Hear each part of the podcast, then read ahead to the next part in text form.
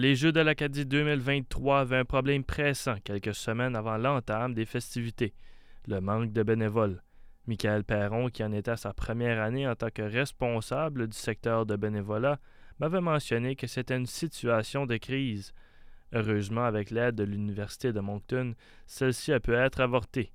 Maintenant, deux jours après la cérémonie de fermeture, Michael m'a mentionné la raison principale de la réussite des bénévoles aux Jeux de l'Acadie. Le format a grandement aidé, oui, dans le besoin des bénévoles. Parce que la dernière semaine, ça stagnait pas mal, les inscriptions. Mhm. Mais on était confortable parce qu'on savait que nos secteurs étaient remplis, ou du moins remplis à 90-95% fait qu'on était confortable. Si on aurait eu l'autre format, oui, c'est sûr qu'on n'aurait pas la même discussion aujourd'hui. Ce nouveau format a été établi cette année pour la première fois de l'histoire des Jeux. Il s'agit d'une séparation en deux des événements pour réunir moins d'athlètes à la fois sur le site des Jeux de l'Acadie. Une formule qui permet non seulement aux accommodations d'avoir plus d'espace, mais aussi pour les bénévoles de respirer et d'être plus efficaces dans leur domaine de bénévolat. Selon Michael Perron, c'était ça la clé du succès l'aide majeure que je peux dire que le format, le nouveau format nous a apporté, c'est qu'on avait moins besoin de gens. Euh, par exemple, on avait à peu près en moyenne 700 personnes jeunes et accompagnateurs par bloc. Donc, au lieu d'avoir 1500 personnes à nourrir toute la semaine, à chaque repas, on en avait à peu près 700. Donc, ça prenait la moitié des gens dans la cafétéria et dans la salle à manger. Donc, ça nous a éliminé un grand besoin de bénévoles. Là, on avait moins besoin de gens la formule en deux blocs, au lieu d'avoir quatre matchs de soccer à la fois, on en avait deux.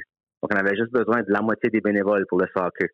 On avait juste besoin de la moitié des bénévoles pour l'athlétisme. On avait, donc, ça, ça a diminué le nombre de bénévoles qu'on avait besoin dans certains secteurs, euh, mais ça n'a pas diminué de sécurité.